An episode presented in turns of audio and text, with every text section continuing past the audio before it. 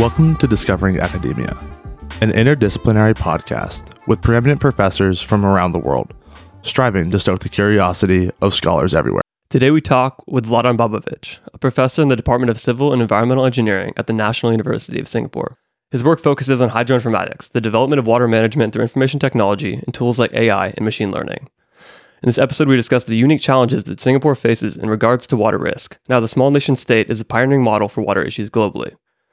Babovic explains Singapore's flooding management systems, the concept of blue green infrastructure, and the impacts of climate change on water concerns, stressing the urgency for innovative solutions amidst evolving environmental conditions. We hope you enjoy. Welcome, Professor Vladan Babovic. Thank you for joining us today. Well, it's great to have you here. Welcome to um, rainy Singapore from sunny California.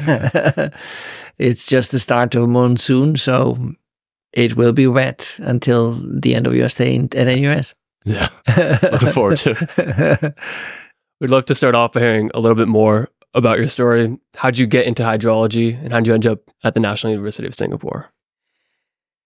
Well, hydrology or water in general, it uh, has been passion f- I, for the better part of my life. I, um, I, I, I thought I wanted to be an engineer, but I do not really like an engineering, you know, concrete and this sort of stuff. So, uh, water was one of the topic which was always very interesting. So, um, it became a very natural choice of my studies, I think. And then, um, as the time went on, I had a chance to uh, visit and study various parts of the world. I, I, I actually have a degree from University in Delft in, in the Netherlands, and um, yeah, it, it just grew and grew and grew. And while in Delft, I I uh, I met uh, a certain professor, Michael Abbott was his name, who established a field called hydroinformatics, which was very new. This was a sort of late 80s or so, mid 80s.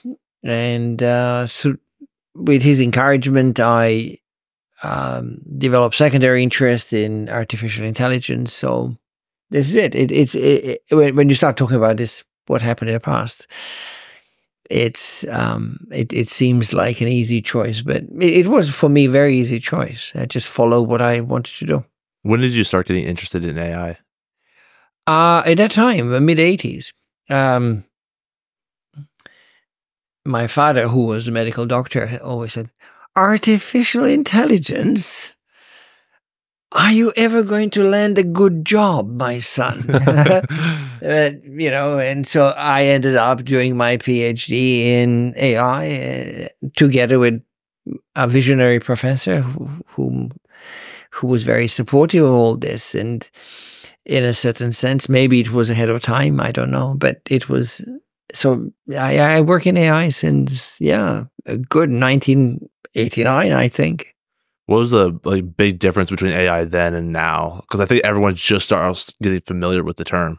Yeah. Well, the the at that time, the big the big paradigm was something called expert systems, uh, where every, everything we know um, at that time, the the, the, the belief, belief system was everything we know can be expressed in form of if then else rules, huh? uh, which which is to some extent correct. But this is what you know when we express ourselves in in, in sort of in symbolic way. Um, it, it it it it's only very superficial part of our intelligence. You know when you when you, you don't drive a car saying if I press the accelerator, then it reaches, I don't know, 3,000 revolutions. Then I press a clutch, then I shift again. You can explain yourself in a form of if then else rules, but you don't run those rules when you drive a car. It, it, it at some stage, it becomes what we call sub-symbolic, below levels of symbols. So at that time, uh, most of AI was very much symbolic. We thought that whole knowledge of the world could be embodied in terms of if then else rules. Uh, only later, maybe in mid 90s, uh, new paradigms came like neural networks, which are still very much in use today. uh, evolutionary computing, genetic algorithms, all sorts of other techniques um, uh, took over, and they are dominant today. Uh, today, what what what is special about AI today is um, it's very easy to use if you know a little bit of Python, and you know you have these great libraries, Keras, PyTorch. You can just write a simple script, and suddenly you have this very powerful, um, very powerful AI uh, uh, modeling environments at your at your disposal. So this is very different. Hence, it's accessible. Uh, many people can use it and, and play with it. When did you start to see other professionals and other professors start to adapt AI into their? Oh, very recently, very recently, maybe last three five years. Um, and and I really think this has to do with the fact that uh, it it is a very accessible paradigm these days. It, it, you, it, this was certainly not the case. Yeah.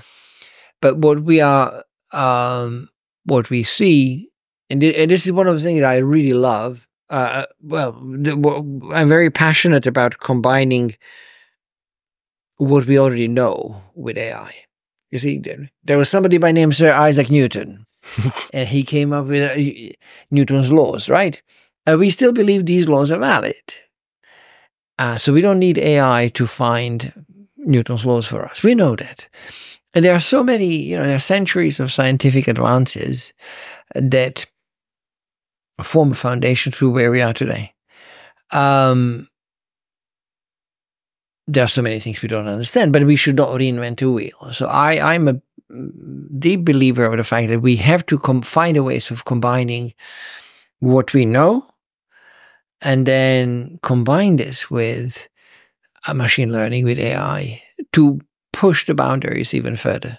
Um, ignoring uh, uh, centuries of development of human knowledge is just unwise, you know. It's yeah. not, you know, and we should just not do this. But there are, you know, some people that fall in a trap. Oh, this is easy to use, and let me use AI, and you know. Anyway, it, it, it's a long discussion. We can talk about this for hours. Yeah. Yeah.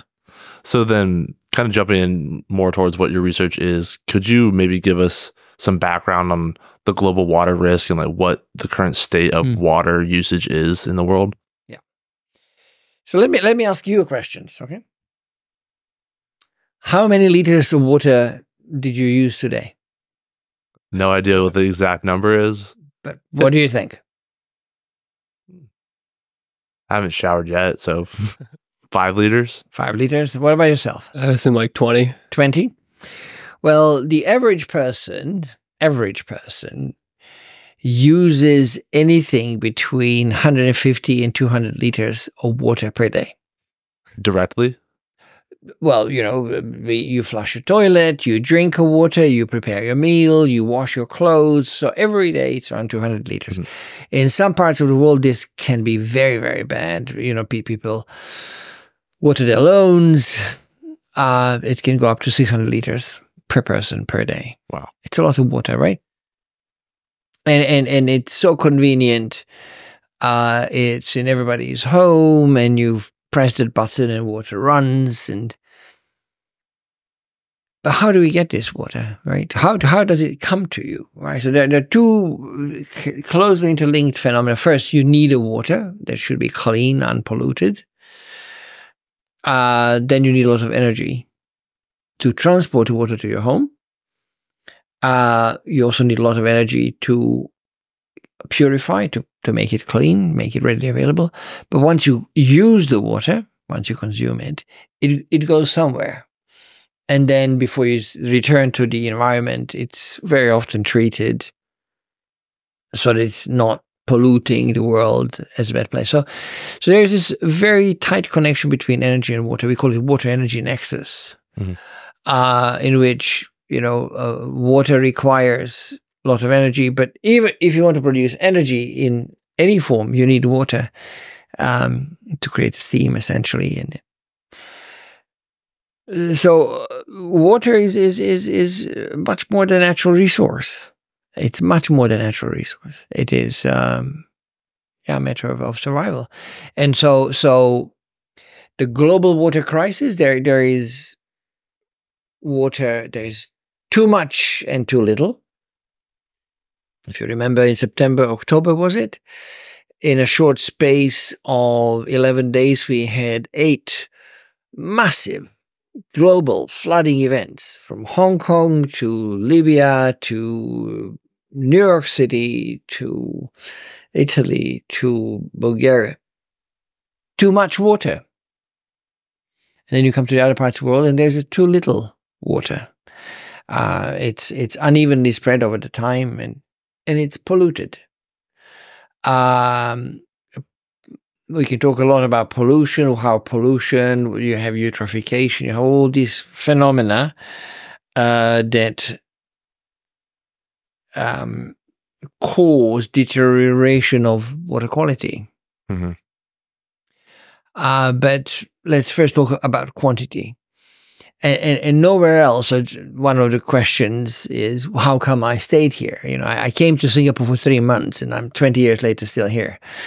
I always thought Singapore will have expiry date for me. It never came. Because this is one of, for water specialists, this is one of the most exciting places in the world. You know, Singapore is not self, water self-sufficient. Yeah. We import 40% of water from Malaysia, from province of Johor. Mhm. Um, hence, uh, the sense is that this is this water is matter of sovereignty.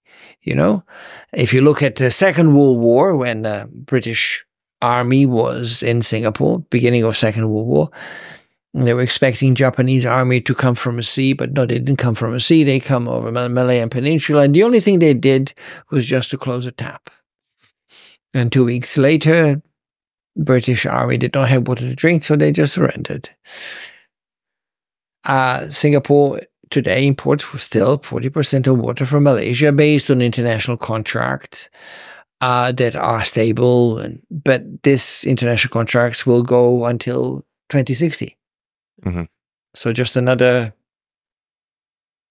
35, 37 years. Is there efforts in Singapore to try to build greater water autonomy? Or are they trying to Yes, there are certainly certainly efforts. So so what we do in Singapore, we we we always say we we uh, we we have a, a diversified system of water supply. Um, imported water is big dominant one very large dominant factor. Um, in in our water uh, supply portfolio. Um, but we have a system of reservoirs. So this is uh, man all all lakes, all reservoirs in Singapore are man-made. There are 17 of them. I came here to help develop reservoir number 15, which is Marina Reservoir. And then with my team, we developed lakes number 16 and 17, Punggol and Sanggol. Um, so this is second source. The third source is what they call uh, NEWater. New water is uh, uh, used water, so it's collected uh, sewers that are treated to ultra clean level. Mhm. That's source number three. And source number four is desalination. We are island, we are surrounded by sea, we have lots of seawater. Um, but the problem really then comes to the energy. You see, this, to desalinate, you need a lot of energy. So that's that water energy nexus, right? So to get, produce clean water, you need a lot of energy. It's very expensive water. Uh, it is approximately five or six times more expensive than NEWater. And NEWater is obviously much more expensive than rainfall that we collect and store in in reservoirs. And then, of course, you have imported water. So, so it, the four sources gives you provides you with um, diversified portfolio. So, so the water situation is stable. Um, there are efforts to extend um, agreements with the province of Johor in Malaysia. So this could go on beyond 2060. Mhm. Um, uh, but if you see the water demand, by 2060, our water demand will likely double because of industry, because population growth, because of everything else, right? So, uh, obviously, these are the, the, the forces that are not necessarily aligned. makes makes the things a little bit more complicated, right? So, that this is a problem of having potentially too little water. Hmm? So you have to really very consciously deal with it. and in Singapore, this is pronounced. The water has always been probably at the top of the national agendas. Huh? Lee Kuan Yew, who was the founding prime minister of Singapore, always said, uh, in front of the water policy, all of the other policies have to stay on the knees because this is such an important uh, topic for, for, for Singapore. And the water has always played a very prominent role. So for water guy, there's no better place on planet Earth to be here, you know, but just deal with a problem which is uh, challenging, which is genuine, and when the people are very serious about preserving water in terms of quality and quantity. Do people use Singapore as a template for solving other water issues elsewhere in the world? Uh, Singapore is very, very highly regarded as as a as a as a as a center for of water knowledge. Yes, indeed. Um, we, in addition to Orange County, California, uh, this is one of few places on, uh, on, on in the world that relies on use of reused water. These are small but very subtle and very important messages. Everywhere else in the world, people talk about wastewater. Here we talk about used water. We, water we use, and then you can reuse it. Right? It's, it's not waste. You collect it, you treat it, and you return it. Now we don't that the NEWater is not supplied in uh, to to general population. It's provided for industry. As I said, it's ultra clean. It's uh, it's clean to the extent to which it has no minerals in it. It's just molecules of H2O. So it has very little. It doesn't have a taste. Um, and it's provided to industry. You know, wafers and industry buys this whatever for because it's super clean, fantastic, right? Uh, only two percent of used of NEWater is mixed with the natural lakes. Oh wow. Only two percent. And this is only in periods where where where the lakes are not full like they are now. Um, because you, we just supplement uh, water supply, if you will. So, but you know, it, it, it's it's a it's a bit of in human psyche. I'm I'm not going to drink that water. Yeah. Um, but it, it, hence it's not direct. It's not provided for what we call direct potable use. Yeah. It's only indirect potable use, and only in very small percentage. Yeah. So Orange County is like one of the only other places in the world that yes, does this. Orange Orange County has a, a highly impressive uh, system. Uh, the difference between Orange County and Singapore, they, they have um, much more space. And there are also policies are different. For example, Orange County could buy a land around the river. Yeah. And they use the river, so they treat the water, they store it, and then they recharge the rivers, and then the rivers slowly uh, uh, uh recharge groundwater. Mm. Uh, but Orange County is a great example of use of used water. Yeah, because we grew up in Orange County, and the school that I went to as a kid, I think, did field trips to the plant that cleans the water. Yeah, yeah. It's it's. I mean, of course, I had to go there as well. So yeah. I didn't see you. Too small to be noticed back then. Yeah. yeah. How so, much? Yeah, go ahead. Go ahead. How much of the water use in Singapore is industrial versus residential? Um, it's around 65 35 industrial 65 35 residential so there is a lot of because uh, wafers uh, uh, our petro- petrochemical industry on Jurong Island. You know, there are lots of use or a need for fresh water. Mhm. Mm. A Do you think that split kind of holds in a lot of places in the world? Not necessarily, because Singapore is small and compact, um, and, and industry is such that it requires water treatment. But there are, you know, we don't have agricultural production, and you will have a lot of places in the world that would need agricultural, but they will probably rely on a natural precipitation and other means of water supply rather than uh, using uh, a treated water for that. Sure.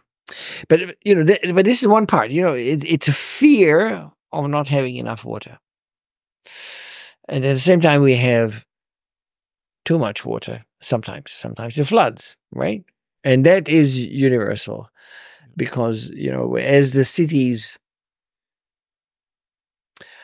grow, we change. Um, we change cities in a, in a way that uh, very little water pe- goes into the groundwater Mhm. because cities are covered with asphalt, with concrete.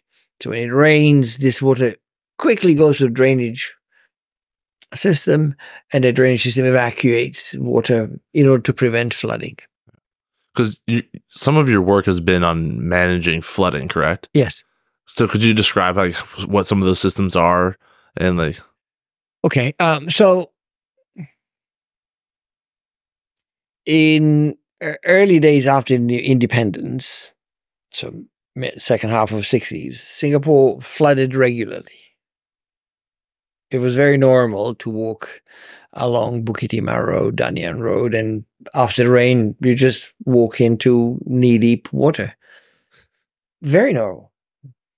Uh, so Singapore then went to develop a very extensive system of drainage. So you see, you see, you have seen the drains. They're big, large drains. There are lots of underground drains that you don't see. some of the craziest I've seen? So, but the the purpose of these drains was to alleviate the flooding problem, right? To to make it smaller. So, what the, these drains do? They essentially send the water. They evacuate the water very fast. hmm? So this is like super highway for water. Is, it just goes quickly to the sea. Today we have around 8,000 kilometers of drains in Singapore. 8,000 kilometers of drains. And they're all built and designed to minimize, minimize flooding risk.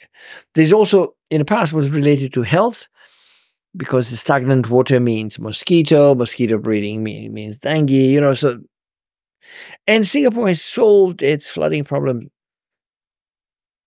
beautifully. But the problem is big. You know, the city, again, put yourself, um, it's maybe interesting.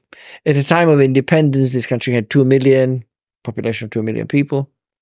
And now it's 5 and 5.5, getting close to 6 million people. Um, and these extra three and a half, four million people that now lives here, they all need housing, they need roads, they need, and this is all our natural environment has been altered. It's now what once was pristine forests where it rains and the water goes on down into the groundwater. Now it goes into the drainage system almost instantaneously. So this is not unique to Singapore. This is everywhere else in the world. You go to San Francisco or San Diego or Tokyo, you have these problem of a fast urban runoff uh, that eventually has to lead to flooding of a sort, right? And we are not, we don't have a space to increase from 8,000 to 12,000 kilometers of drains or 60, you know, it, it, or make them wider because, you know, this is still densely populated uh, place, right? So, so, so we have to find a different ways of dealing with too much water um, while at the same time dealing with too little water. So another question, a question for you. Okay. I'm sorry, I'm a teacher. I have to ask questions. Go for it.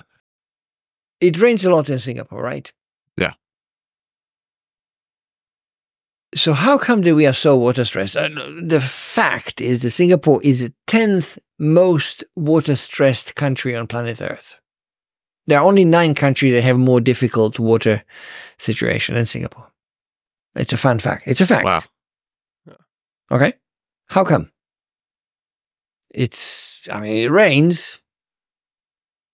It rains frequently. We have more than 200, 220 rainy days in a year. So it rains two thirds of the time. I assume most of it's not collected. And Yeah, but it's still there, right? So, so why, why are we not collecting it? Don't have room to store it. Fantastic. We have no space to store the groundwater. Because again, small country, 700 square, 720 square kilometers, five and a half million people. If you then say that there's a central catchment area where nobody lives around MacRitchie and Upper Peirce Reservoir. There are some military training grounds where nobody lives. So if you were to remove all of this, you will get very close to average density of population of 10,000 people per square kilometer. You know, you, you can imagine one kilometer, it's not a very long distance, right? Mhm. And in other direction, other kilometers. And then you put 10,000 people. It's a lot of people. And they all need, so it's, there's this conflicting interest in land use. huh? Everybody wants a house to live in. Every, you know, everybody wants to drive a car. Everybody wants, but we don't have a space for water because, you know, reservoirs, nobody lives in reservoirs, right? Mhm. So finding solution to these things is is quite an interesting problem, I should say, right?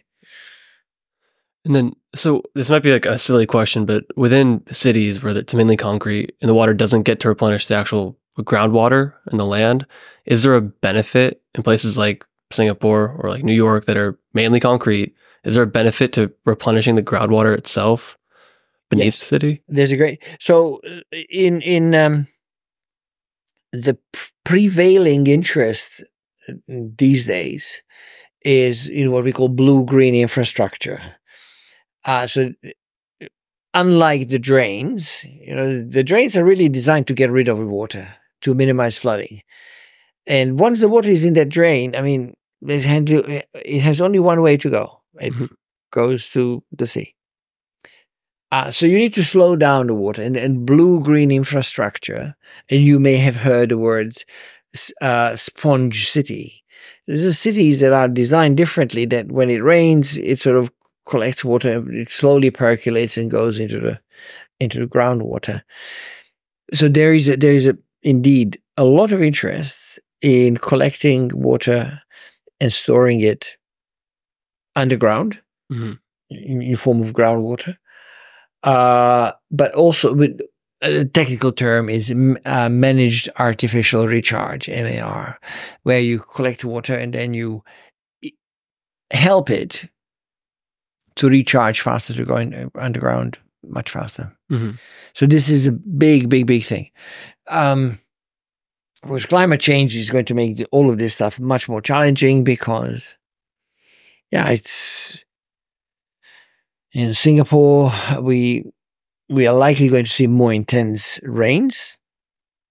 And when you when you think about it, right? Uh, you've seen some intensive rainfalls, uh, but they're likely to go even more intense.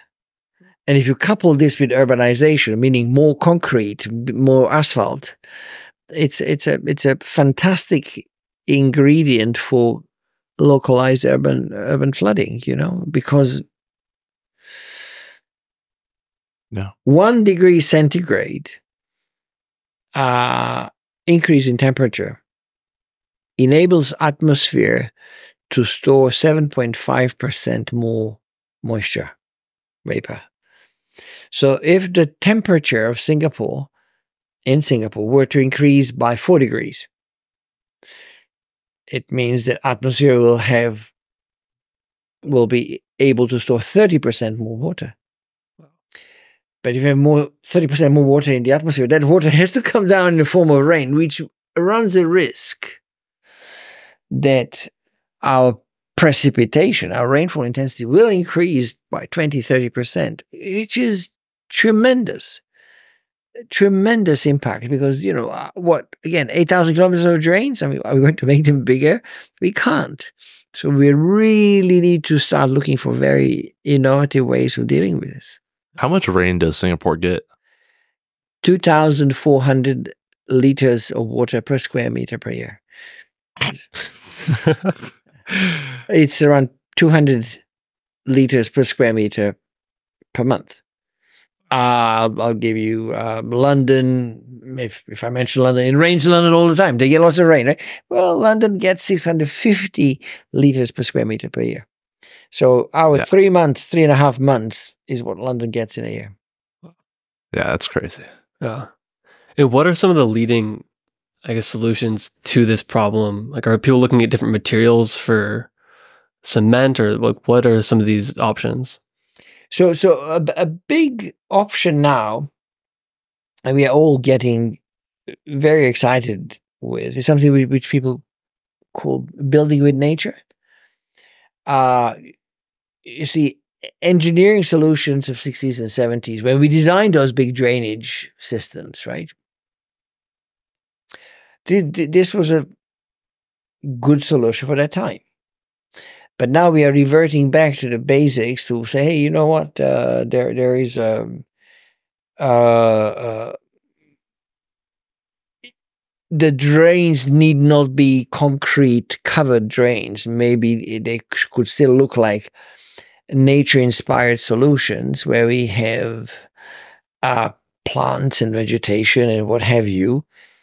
Um, so it it's it it it looks nice. It performs uh, reasonably well.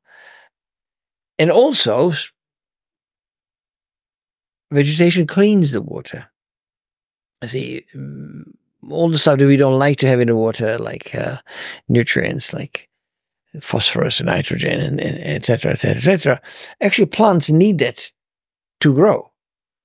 So you can, by reintroducing um, vegetation in our systems, uh, you are also cleaning water, improving water quality in low energy regime. So you, it's not sent to water treatment plant to improve um, its quality, but actually every meter of the flow in the drain helps improve water quality. So this is a big, big area of work now, right? Yeah. We talked to someone uh, when we first started the podcast. I was trying to use mycelium, like mushroom roots yeah. and their drainage from agricultural areas. Yes. And it seemed really promising. Yes. Uh, two things. First, um, root systems or plants, uh, they, they of course make this uh, are more porous, so it restores percolation. But then you have a, a biofilms, microbial organisms, uh, I'm told I'm engineer. I don't know, but I'm told there is there is more biomass on planet Earth in microbial life than in macrobial life in all plants and and and, and us taken together. And if you just think about metabolic rates of activity in microbial life, as you realize how, that this is really a factory of how you can improve. So the films that get formed on plants as they grow, they're actually very powerful ways of Im- improving water quality. Mm-hmm. Yeah. And then I guess going into your specific research a little bit more, could you explain hydroinformatics as a topic? Yeah. Uh yeah. Well, it's a it's it's an obvious easy question and yet at the same time somewhat somewhat complicated topic. As I mentioned, I, I had a visionary professor as my mentor who developed this field of expertise. Um, and it was really meant about information technology for aquatic environment in the broadest possible sense. Uh, from from um, computer modeling of the flows uh, to databases and geographic information systems and AI and these sort of topics. So it was really none of us, in all honesty, is better computer scientists than fully trained computer scientists. Uh, but we hydromathematicians have, have learned t- to some extent, adopted these techniques and ad- adapted them for our need in, in water management. Maybe it's easier for us to learn a little bit about computer science than it is for computer scientists to learn about water.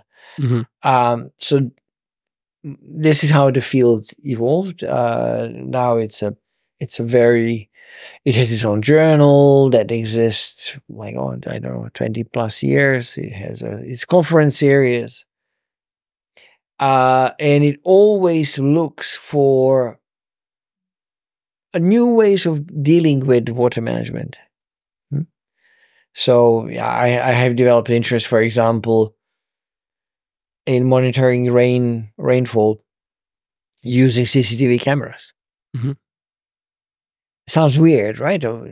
Could you define what those are? Because in the U.S., we don't really talk about them like that. Okay, so CCTV camera.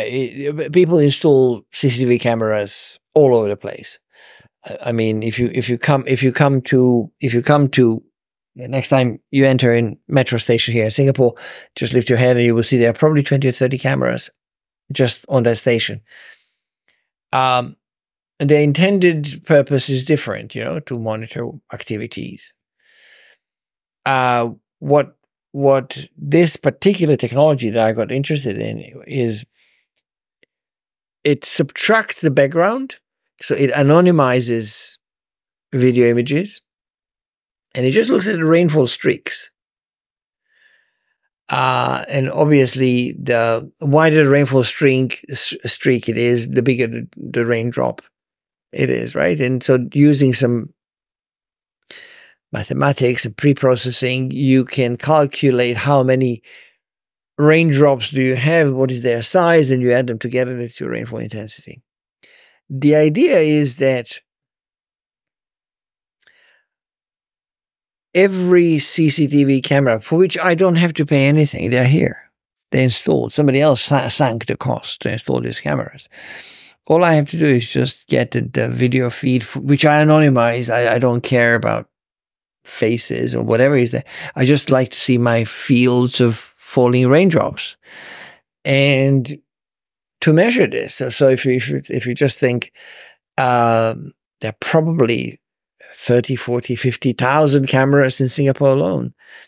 These are all my free rainfall monitoring stations. Do you have access to like the At the moment, this this uh, algorithm is used on half of CCTV cameras operated by our National Water Agency in Singapore. Was it hard to get access to it? Mm, No, uh, it's it's it, we started. So our water agency, National Water Agency (PUB), is is really forward-looking agency. They're very open for innovation. So we did some small uh, in-house research project. Uh, showed a promise, and they said, "Okay, maybe we want to do something together. Let's do some tests with the three or four cameras," which we did. And they said, "Oh, this looks great. Why not? Why now not put it on 150 cameras, which we did, and then next thing you know, they run it on half of their cameras, which is great, which is fantastic. And but but what I what I want to argue is that so Singapore has again another question: how many traditional rainfall gauges are there in Singapore? Twenty. 300. 75. Um, 75. How many of them are in Jakarta? Seventy-four. Five. Only five. And these are not real time operated. Somebody will have to sit on a little moped and drive and see how much rain it fell on that particular spot. Are only five. And it's not that people in Jakarta don't care about rainwater. They do care a lot about rainwater uh, and floods. But, you know, society has different priorities and they have to be addressed. How many CCTV cameras are in Jakarta? Tens of thousands. So suddenly you have this possibility of accessing the data. I call this opportunistic sensing. Somebody has placed an instrument for different purpose, CCTV camera. and I'm repurposing that computer vision information into rainfall intensity, and I'm doing foam flooding. Uh, we currently work with the second largest uh, telco in Singapore, StarHub, mm-hmm. uh, on using the data uh, on signal strength between telecommunication base stations antennas. Right? They have 800 antennas that are backbone of our uh, telecommunication. Uh, and that signal, when it rains, that signal gets weaker. And we found a way of, of relating the strength of that signal with rainfall. Again, I don't I don't have to pay for cameras. They're there. They're there for us to talk over telephone, to exchange data. Did you come up with these ideas of using the the cameras or signal strengths? Uh, yes, and but there, there. You look, you, you can't say, "Oh, this is all my Sure. my, my thing." But there, there are. Was like your lab one of the first to do? it? Sorry, yes, Yeah. yes, yes, and all this stuff with the with telco as well. There were people that, that were using this, but nobody managed to bring this to this scale.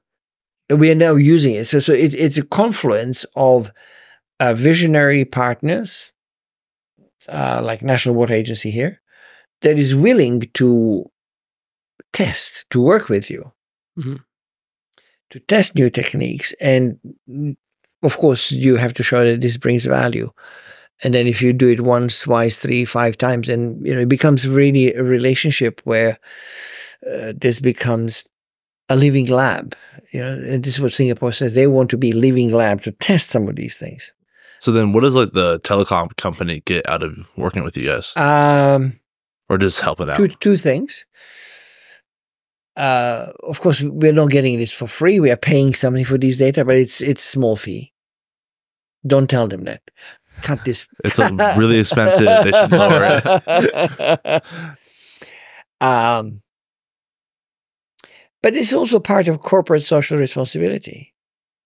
Your second largest telco in, in the country, shouldn't you be doing something about uh, climate change? Shouldn't you be doing something about protect, you know, in, in, enhancing resilience against flooding, right? And and and they are really and and and I have to give them a full credit because they're really good people, uh, with with their hearts in the right place, that have decided perhaps a risk to some extent to work with us uh, to actually develop this technology and make it available. And again, let's go back to Jakarta. Are there mobile phones in Jakarta? Plenty. Plenty.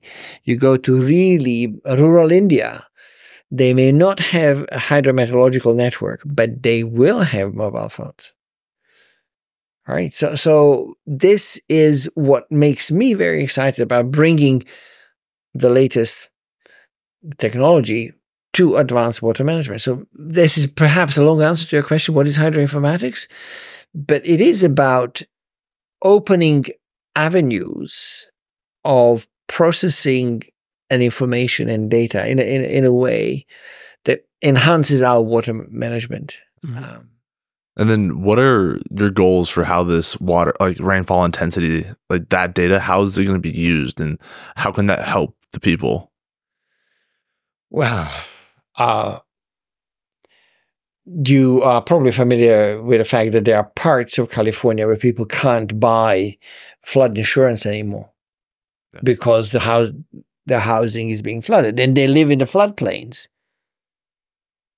Why did they build a house in the floodplains in the first place? How come nobody told them? Don't build a house there. It floods. So you have to understand rainfall to understand the flood, to advise people. The damages due to floods, loss of life due to. Just remember what happened in Libya. Do you remember the floods two months ago? Was it? No. Hong Kong, very well developed economy. New York City. What was the damage? Economic damages.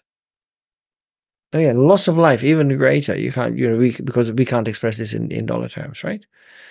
So providing this information helps people plan uh, for the future better, right? How is the accuracy with like the telephone signal modeling or the CCTV oh, compared to the standard traditional? I mean, not not not comparable. I would I, I would argue this is this is uh, light years ahead of more traditional. You see, the traditional ways of monitoring rain rainfall is an instrument called tipping bucket. You know, it's sort of in 19th century invent, invention that gives you very precise information about rainfall on that spot mm-hmm. where the instrument is placed. So the tipping buckets, rain gauges, they give you a 75 point observations. But if you have a tel- telco base stations, well, didn't I just say it was 800 of them? Mm-hmm. Plus, you have a lines between them. So it's not points, it's a line. So the whole country is sort of triangulated, crisscrossed by these lines. Yeah. Uh, so you have a higher spatial resolution. You have a data that collected, if you will, even at a range of milliseconds, if you care. You can collect the data in milliseconds. This is a completely new paradigm. And again, scaling this up in places where people can't afford. It's too distant. It's too expensive. It's too. You go to Manila. Yeah. You go to Davao, but you know you go to places. Papua New Guinea. A rain hydrometeorological network is not the first thing that is on the top priority list of some places in the world because they have other more pressing issues. Now, wouldn't it be fantastic that this technology helps instantaneously address some of these issues. Have you started to use it elsewhere in the world? Uh, yes. Uh, we are currently using it. We are starting to use it in, in Indonesia, mm. uh, Vietnam. Uh, we are trying to start using it in Bangkok. It, but it's an effort, you know. It, it's it's technology works, and this is you you you deal with more socioeconomic rather than technological challenges because you know you have to find a good telco, a good partner to work with them, and so forth and so forth. So you're dealing with other non-technology issues, right? Uh, to make sure this technology is applied. And then, how are some of the newer technologies like like the more advanced AI and machine learning being implemented in this data processing? Uh, so the data, so what what you are receiving is a raw signal uh, of uh, attenuation or how much power is lost between two points. Um, you can try to derive laws that uh, that re- relate to signal strength attenuation with rainfall, for example. But these are not necessarily well understood things to do. So we are trying to describe it using equations, but we also more and more are able and better and better able to use AI to find this approximation for us. And that, that can every new observation gives you more data, more data can be learned on the fly. So we can create our own chat rain or whatever you want to call it, GPT. Yeah. And then, so if the prediction models are getting stronger with AI and we know more accurately how much rain is falling. Like, what is that used for mainly? Is it used to indicate policy? Like, Dep- what happens? Dep- depends what you want to do. So if you're a farmer, obviously you want to manage your produce, right? Uh, what is a good time for you to um, apply pesticides? You don't want to apply pesticides before the rain because it rains, it's all gone. Uh, if you are a traffic agency, obviously rainfall affects the traffic big way, and you may want to redirect traffic from areas affected by it. Policy is also very important, um, but this really falls more towards government agencies that that that needs to decide decide what infrastructure needs to be built drainage system, capacity, blue, green, you know, all, all of this stuff gets to form one coherent picture. So this is where everything comes together. Um, so policies are typically what government institutions should should be doing, defining. Mhm. Whereas um, whereas you know guys like me, academia or companies are trying to implement this and, and help them do this, right? Who are like the major, I guess, players within the weather forecasting space? Like, is that government organizations, No, private? Like, Tradition. Well, it depends where you find yourself. Uh, there is in, in the United States there is something called NOAA, Na- National Oceanographic and Atmospheric Administration. Uh, but you also have IBM Weather Company. Mhm. Uh, then you have uh, Dark Sky. You know your Apple Weather. Um, there's lots of interest in in in this as as a business. Mhm. Um, every country will have its own hydrometeorological organization, but it's becoming more and more uh, more widely used um, outside governments for f- many businesses affected by the rain. Mhm. You know, how much is your U- Uber surcharge if you book it during the heavy rain? Four times, eight times. Yeah. So, would you like to know when to take your taxi? Yeah. So you know, it's it's a it, it, there's so many logistics, first mile, last mile delivery, food delivery. So many uh, human activities are affected by the environmental conditions. Yeah, and I think this type of conversation is great because it brings some of those back to the forefront of our mind because especially nowadays most people are so detached from what goes into all the things they interact with on a daily basis from Hence, I come to the last question. Water is not an inherently sexy topic. I, I, I, I'm insulted. Am I changing your mind a little? we didn't need to visit Uh, but I think just so many people with everyone's like, oh, water. We it's since it's so readily available, when anything's that present in your life, it kind of goes to the back of your mind. un- until the moment it stops Yeah, being there. yeah, exactly. And then do you see like the the world having more and more water issues coming up as like global warming intensifies? I, I really think so, yes. I really think so. I, I think the issue of having too much, too little, too much water, too little water is going to come uh, sooner rather than later.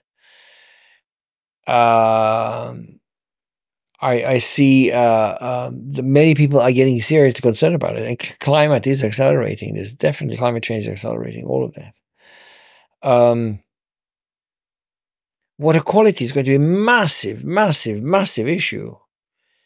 You know, I mean, we we, apply so many fertilizers, uh, uh, but if you the uptake of fertilizers by produce is actually small. It's a 15%. 85% just goes and it ends up in our water bodies. And this is why we have lots of eutrophic water bodies with lots of smelly pea soup looking like lakes. Um, this is, yeah, the, the water quality uh, and too much, too little is going to be a massive thing.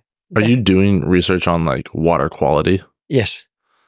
And is it primarily just focused on Singapore or are you f- like extrapolating that out? Well, you know, I'm hydroinformatics guy, so I'm not water quality guy per se, but I know something about water quality. So, so for Singapore, we have, I, uh, together with my team, we have developed a national water quality monitoring and modeling system of the entire coastal waters of Singapore.